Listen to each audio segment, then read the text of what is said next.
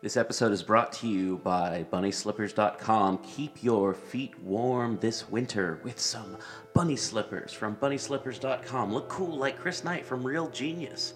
You know what? They've got all kinds of cool slippers, all kinds of novelty slippers of all sorts. If you like horror movies, they've got horror movie stuff. If you like fantasy, you like science fiction, they've got that. They've got sports stuff. They've got all kinds of stuff. They've got slippers you can plug into USB things. Anyway, BunnySlippers.com. They are the sponsor of the show.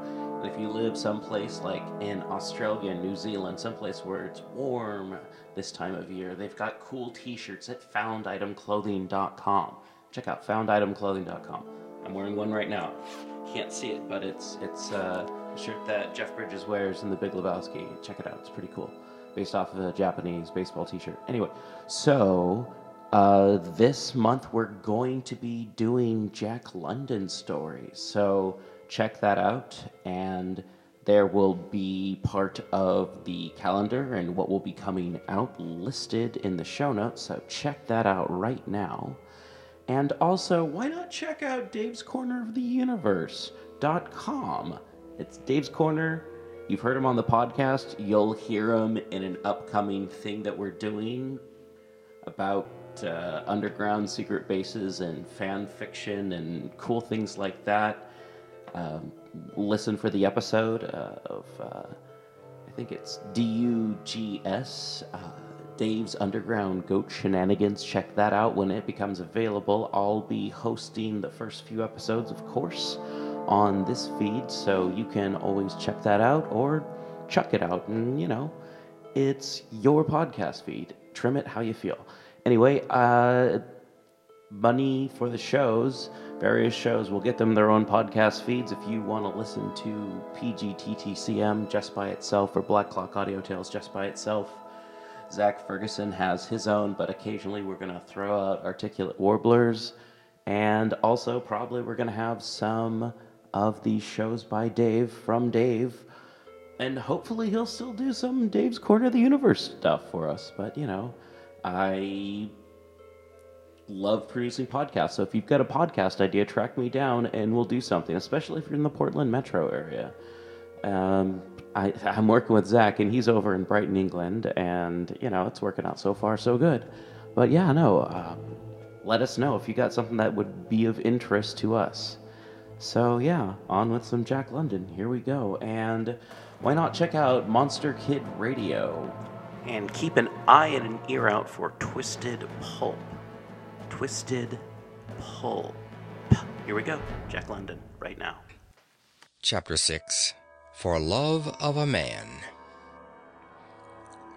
When John Thornton froze his feet in the previous December, his partners had made him comfortable and left him to get well, going on themselves up the river to get out a raft of saw logs for Dawson. He was still limping slightly at the time he rescued Buck, but with the continued warm weather, even the slight limp left him.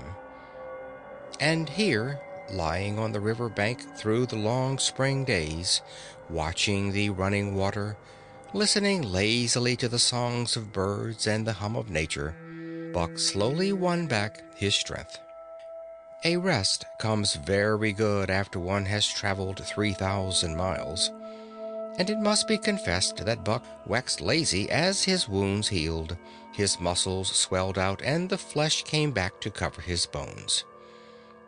For that matter, they were all loafing, Buck, John Thornton, and Skeet and Nig, waiting for the raft to come that was to carry them down to Dawson. Skeet was a little Irish setter who early made friends with Buck, who in a dying condition was unable to resent her first advances. She had the doctor trait which some dogs possess, and as a mother cat washes her kittens, so she washed and cleansed Buck's wounds. Regularly, each morning after he had finished his breakfast, she performed her self-appointed task, till he came to look for her ministrations as much as he did for Thornton's. Nig, equally friendly, though less demonstrative, was a huge black dog, half bloodhound and half deerhound, with eyes that laughed and a boundless good nature. To Buck's surprise, these dogs manifested no jealousy toward him. They seemed to share the kindliness and largesse of John Thornton. As Buck grew stronger, they enticed him into all sorts of ridiculous games, in which Thornton himself could not forbear to join, and in this fashion Buck romped through his convalescence and into a new existence. Love, genuine, passionate love, was his for the first time. This he had never experienced at Judge Miller's down in the sun-kissed Santa Clara Valley. With the judge's sons hunting and tramping, it had been a working partnership. With the judge's grandsons, a sort of pompous guardianship, and with the judge himself, a stately and dignified friendship. But love that was feverish and burning, that was adoration, that was madness, it had taken John Thornton to arouse. This man had saved his life, which was something. But further, he was the ideal master. Other men saw to the welfare of their dogs from a sense of duty and business expediency. He saw to the welfare of his as if they were his own children, because he could not help it. And he saw further. He never forgot a kindly greeting or a cheering word, and to sit down for a long talk with them, gas he called it, was as much his delight as theirs. He had a way of taking Buck's head roughly between his hands and resting his own head upon Buck's, of shaking him back and forth, the while calling him ill names that to Buck were love names. Buck knew no greater joy than that rough embrace, and the sound of murmured oaths, and at each jerk back and forth it seemed that his heart would be shaken out of his body, so great was its ecstasy. And, when released, he sprang to his feet, his mouth laughing, his eyes eloquent, his throat vibrant with muttered sound, and in that fashion remained without movement. John Thornton would reverently exclaim, "God, you can all but speak." Buck had a trick of love expression that was akin to hurt. He would often seize Thornton's hand in his mouth and close so fiercely that the flesh bore the impress of his teeth for some time afterward, and as Buck understood the oaths to be love words, so the man understood this feigned bite for a caress. For the most part, however, Buck's love was expressed in adoration. While he went wild with happiness when Thornton touched him or spoke to him, he did not seek these tokens. Unlike Skeet, who was wont to shove her nose under Thornton's hand and nudge till petted, or Nig, who would stalk up and rest his great head on Thornton's knee, Buck was content to adore at a distance. He would lie by the hour, eager, alert, at Thornton's feet, looking up into his face, dwelling upon it, and studying it, following with keenest interest each fleeting expression, every movement or change of feature. Or, as chance might have it, he would lie farther away, to the side or rear, watching the outlines of the man and the occasional movements of his body. And often, such was the communion in which they lived, the strength of Buck's gaze would draw John Thornton's head around, and he would return the gaze, without speech, his heart shining out of his eyes as Buck's heart shone out. For a long time after his rescue, Buck did not like Thornton to get out of his sight. From the moment he left his tent to when he entered it again, Buck would follow at his heels. His transient masters, since he had come into the Northland, had bred in him a fear that no master could be permanent. He was afraid that Thornton would pass out of his life as Perrault and Francois and the Scotch half-breed had passed out. Even in the night, in his dreams, he was haunted by this fear. At such times he would shake off sleep and creep through the chill to the flap of the tent, where he would stand and listen to the sound of his master's breathing. But in spite of this great love he bore John Thornton, which seemed to bespeak the soft civilizing influence, the strain of the primitive which the Northland had aroused in him remained alive and active. Faithfulness and devotion, things born of fire and roof, were his. Yet he retained his wildness and wiliness. He was a thing of the wild, come in from the wild to sit by John Thornton's fire, rather than a dog of the soft Southland stamped with the marks of generations of civilization.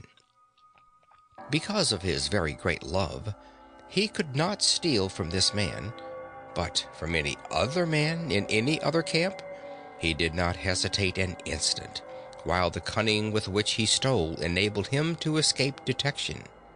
His face and body were scored by the teeth of many dogs, and he fought as fiercely as ever and more shrewdly. Skeet and Nig were too good-natured for quarreling. Besides, they belonged to John Thornton. But the strange dog, no matter what the breed or valor, swiftly acknowledged Buck's supremacy or found himself struggling for life with a terrible antagonist. And Buck was merciless. He had learnt well the law of club and fang, and he never forewent an advantage or drew back from a foe he had started on the way to death. He had lessoned from Spitz and from the chief fighting dogs of the police and mail, and knew there was no middle course. He must master or be mastered, while to show mercy was a weakness. Mercy did not exist in the primordial life. It was misunderstood for fear, and such misunderstandings made for death. Kill or be killed, eat or be eaten was the law, and this mandate down out of the depths of time he obeyed. He was older than the days he had seen and the breaths he had drawn. He linked the past with the present, and the eternity behind him throbbed through him in a mighty rhythm to which he swayed as the tides and seasons swayed. He sat by John Thornton's fire, a broad-breasted dog, white-fanged and long-furred, but behind him were the shades of all manner of dogs, half-wolves and wild wolves, urgent and prompting, tasting the savor of the meat he ate, thirsting for the water he drank, scenting the wind with him, listening with him, and telling him the sounds made by the wild life in the forest, dictating his moods, directing his actions, lying down to sleep with him when he lay down, and dreaming with him and beyond him, and becoming themselves the stuff of his dreams. So peremptorily did these shades beckon him, that each day mankind and the claims of mankind slipped farther from him. Deep in the forest a call was sounding, and as often as he heard this call, mysteriously thrilling and luring, he felt compelled to turn his back upon the fire and the beaten earth around it, and to plunge into the forest, and on and on, he knew not where or why, nor did he wonder where or why, the call sounding imperiously deep in the forest. But as often as he gained the soft unbroken earth and the green shade, the love for John Thornton drew him back to the fire again. Thornton alone held him. The rest of mankind was as nothing. Chance travelers might praise or pet him, but he was cold under it all, and from a too-demonstrative man he would get up and walk away. When Thornton's partners, Hans and Pete, arrived on the long-expected raft, Buck refused to notice them till he learned they were close to Thornton. After that, he tolerated them in a passive sort of way, accepting favors from them as though he favored them by accepting. They were of the same large type as Thornton, living close to the earth, thinking simply and seeing clearly, and ere they swung the raft into the big eddy by the sawmill at Dawson, they understood Buck and his ways, and did not insist upon an intimacy such as obtained with Skeet and Nig. For Thornton, however, his love seemed to grow and grow. He, alone among men, could put a pack upon Buck's back in the summer traveling. Nothing was too great for Buck to do when Thornton commanded. One day they had grub-staked themselves from the proceeds of the raft and left Dawson for the headwaters of the Tanana. The men and dogs were sitting on the crest of a cliff which fell away straight down to the naked bedrock 300 feet below. John Thornton was sitting near the edge, Buck at his shoulder. A thoughtless whim seized Thornton, and he drew the attention of Hans and Pete to the experiment he had in mind. "Jump, Buck!" he commanded, sweeping his arm out and over the chasm. The next instant he was grappling with Buck on the extreme edge, while Hans and Pete were dragging them back into safety. "It's uncanny," Pete said, after it was over and they had caught their speech. Thornton shook his head. "No, it is splendid, and it is terrible, too. Do you know, it sometimes makes me afraid. I'm not hankering to be the man that lays hands on you while he's around," Pete announced conclusively, nodding his head toward Buck. "By jingo," was Hans' contribution. "Not myself either." It was at Circle City, ere the year was out, that Pete's apprehensions were realized. Black Burton, a man evil-tempered and malicious, had been picking a quarrel with a tenderfoot at the bar, when Thornton stepped good-naturedly between. Buck, as was his custom, was lying in a corner, head on paws, watching his master's every action. Burton struck out without warning, straight from the shoulder. Thornton was sent spinning, and saved himself from falling only by clutching the rail of the bar. Those who were looking on heard what was neither bark nor yelp, but something which is best described as a roar, and they saw Buck's body rise up in the air as he left the floor for Burton's throat. The man saved his life by instinctively throwing out his arm, but he was hurled backward to the floor with Buck on top of him. Buck loosed his teeth from the flesh of the arm and drove in again for the throat. This time the man succeeded only in partly blocking, and his throat was torn open. Then the crowd was upon Buck, and he was driven off, but while a surgeon checked the bleeding, he prowled up and down, growling furiously, attempting to rush in, and being forced back by an array of hostile clubs. A miners' meeting, called on the spot, decided that the dog had sufficient provocation, and Buck was discharged. But his reputation was made, and from that day his name spread through every camp in Alaska.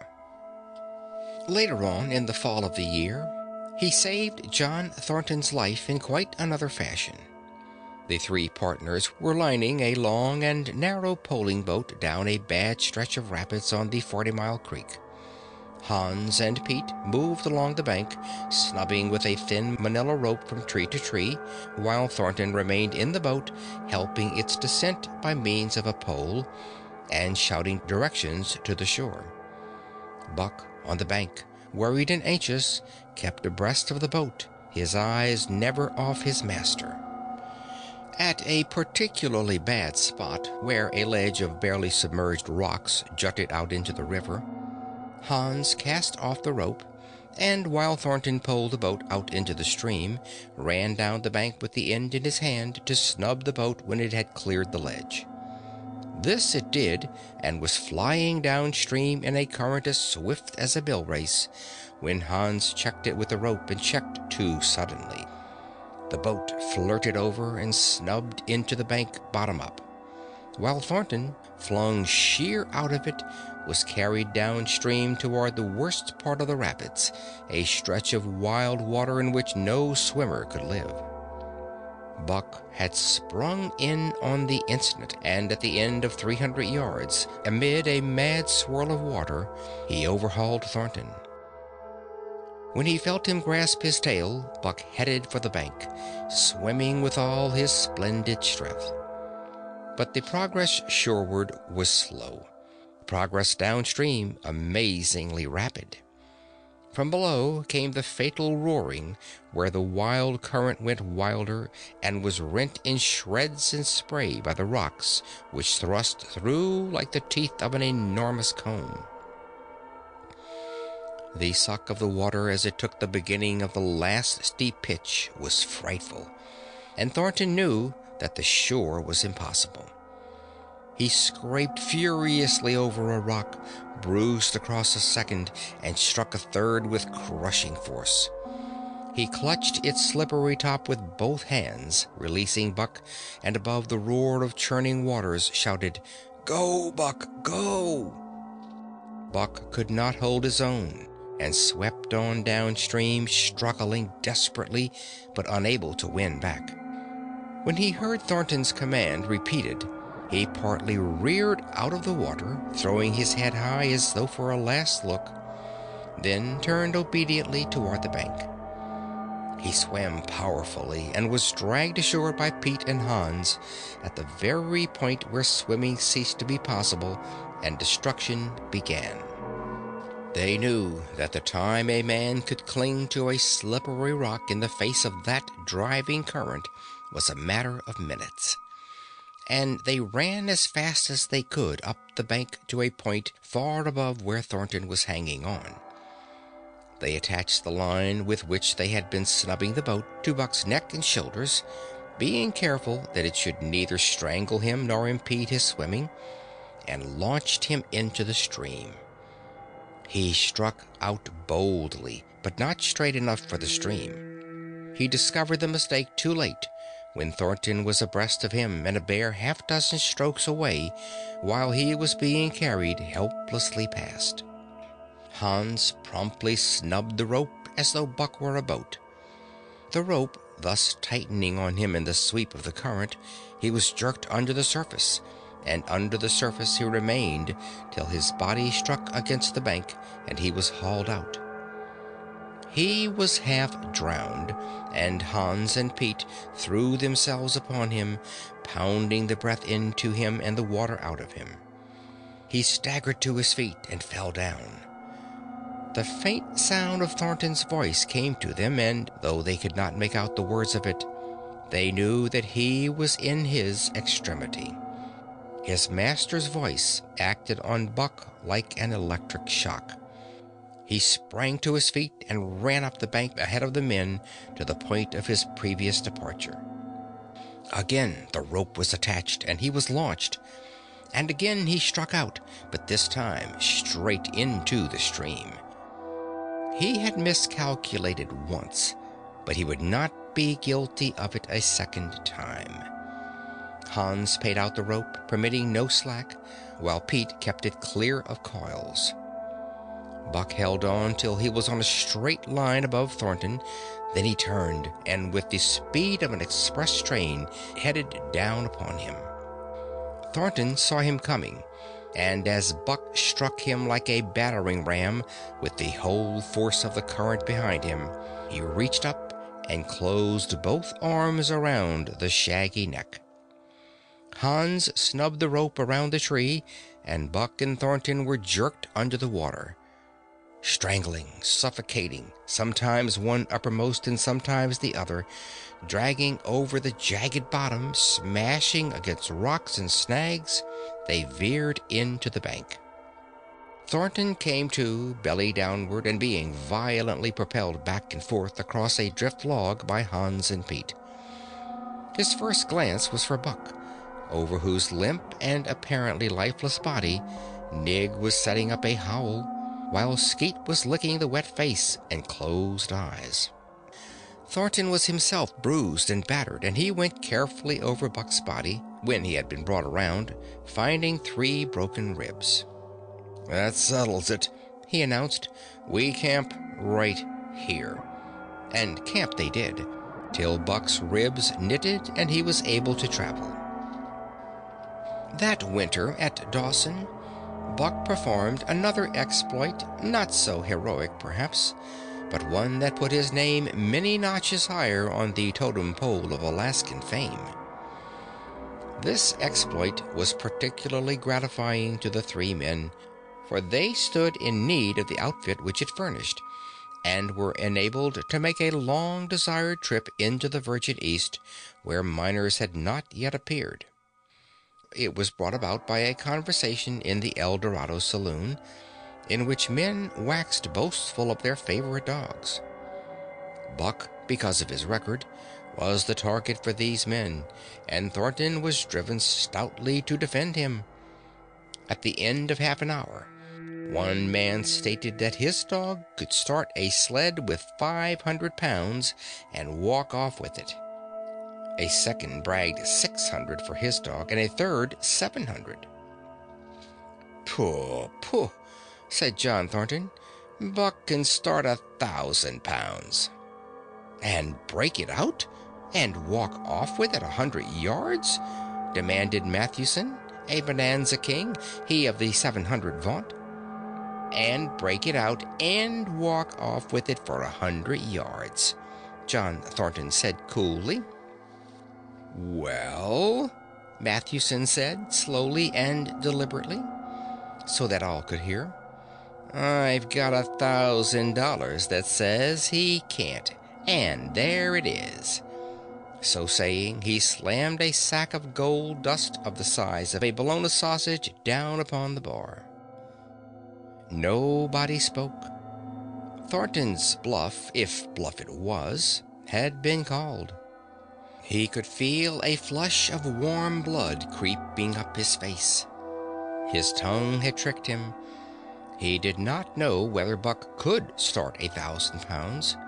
1/2 ton? The enormousness of it appalled him. He had great faith in Buck's strength, and had often thought him capable of starting such a load, but never, as now, had he faced the possibility of it. The eyes of 12 men fixed upon him, silent and waiting. Further, he had no $1,000, nor had Hans or Pete. "I've got a sled standing outside now, with 20 50-pound sacks of flour on it," Matthewson went on with brutal directness, "so don't let that hinder you." Thornton did not reply. He did not know what to say. He glanced from face to face in the absent way of a man who has lost the power of thought and is seeking somewhere to find the thing that will start it going again. The face of Jim O'Brien, a mastodon king and old-time comrade, caught his eyes. It was as a cue to him, seeming to rouse him to do what he would never have dreamed of doing. "Can you lend me 1,000? he asked, almost in a whisper. "Sure," answered O'Brien, thumping down a plethoric sack by the side of Matthewson's. "Though it's little faith I'm having, John, that the beast can do the trick." The El Dorado emptied its occupants into the street to see the test. The tables were deserted, and the dealers and gamekeepers came forth to see the outcome of the wager and to lay odds. Several hundred men, furred and mittened, banked around the sled within easy distance. Matthewson's sled, loaded with 1,000 pounds of flour, had been standing for a couple of hours, and in the intense cold —it was 60 below zero— the runners had frozen fast to the hard-packed snow. Men offered odds of 2 to 1 that Buck could not budge the sled. A quibble arose concerning the phrase "break out." O'Brien contended it was Thornton's privilege to knock the runners loose, leaving Buck to break it out from a dead standstill. Matthewson insisted that the phrase included breaking the runners from the frozen grip of the snow.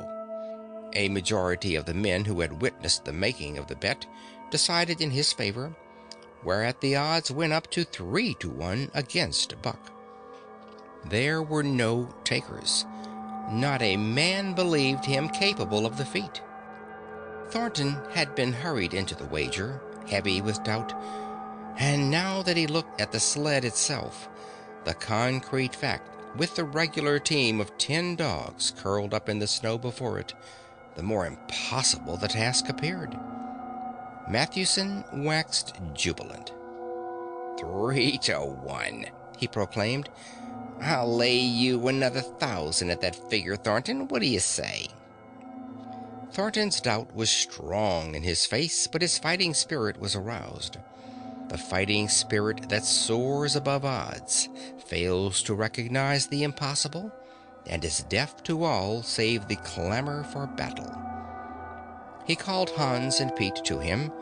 Their sacks were slim, and with his own 3 partners could rake together only $200, in the ebb of their fortunes the sum of their total capital. Yet they laid it unhesitatingly against Matthewson's 600. The team of 10 dogs was unhitched, and Buck, with his own harness, was put into the sled. He had caught the contagion of the excitement, and he felt that in some way he must do a great thing for John Thornton. Murmurs of admiration at his splendid appearance went up. He was in perfect condition, without an ounce of superfluous flesh, and the 150 pounds that he weighed were so many pounds of grit and virility.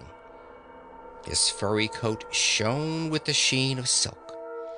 Down the neck and across the shoulders, his mane, in repose as it was, half bristled and seemed to lift with every movement, as though excess of vigor made each particular hair alive and active. The great breast and heavy forelegs were no more than in proportion with the rest of the body, where the muscles showed in tight rolls underneath the skin.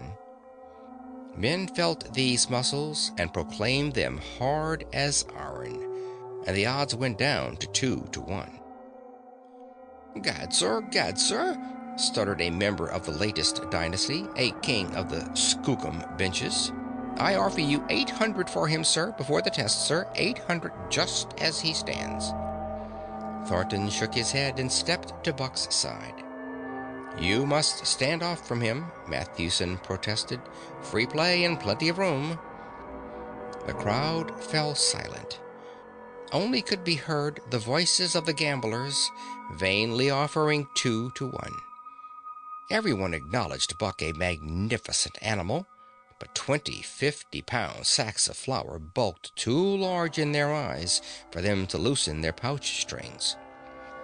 Thornton knelt down by Buck's side. He took his head in his 2 hands and rested cheek on cheek. He did not playfully shake him, as was his wont, or murmur soft love curses, but he whispered in his ear, "As you love me, Buck, as you love me," was what he whispered.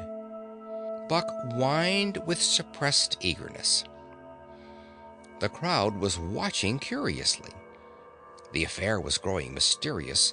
It seemed like a conjuration.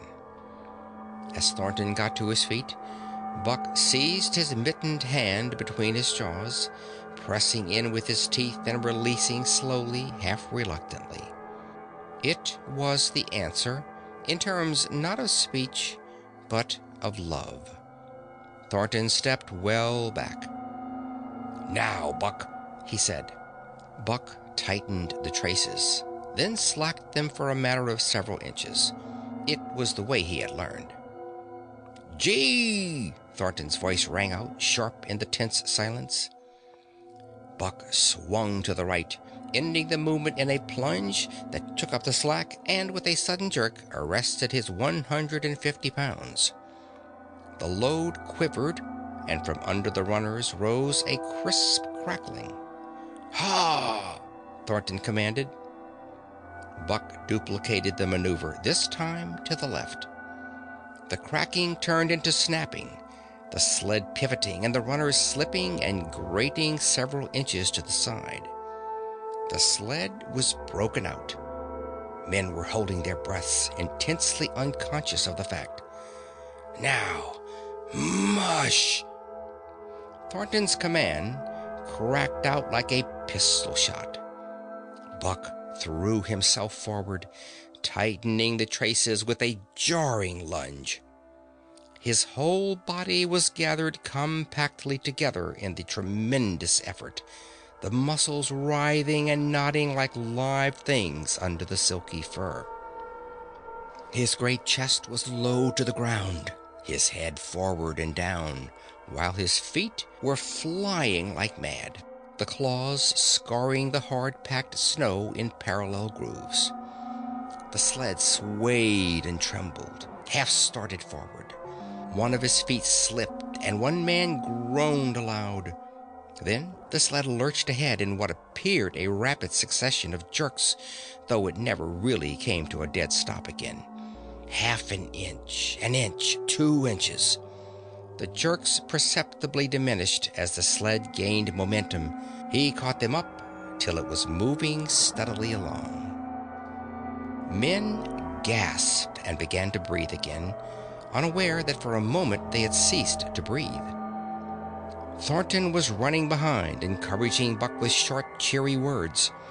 The distance had been measured off, and as he neared the pile of firewood which marked the end of the 100 yards, a cheer began to grow and grow, which burst into a roar as he passed the firewood and halted at command. Every man was tearing himself loose, even Matthewson. Hats and mittens were flying in the air. Men were shaking hands, it did not matter with whom, and bubbling over in a general incoherent babble. But Thornton fell on his knees beside Buck. Head was against head, and he was shaking him back and forth. Those who hurried up heard him cursing Buck, and he cursed him long and fervently and softly and lovingly. God, sir, sputtered the Skookum bench king. I'll give you 1,000 for him, sir, 1,000, sir, 1,200, sir. Thornton rose to his feet. His eyes were wet. The tears were streaming frankly down his cheeks. Sir, he said to the Skookum bench king, no, sir, you can go to hell, sir. It's the best I can do for you, sir. Buck seized Thornton's hand in his teeth. Thornton shook him back and forth. As though animated by a common impulse, the onlookers drew back to a respectful distance, nor were they again indiscreet enough to interrupt. End of Chapter 6.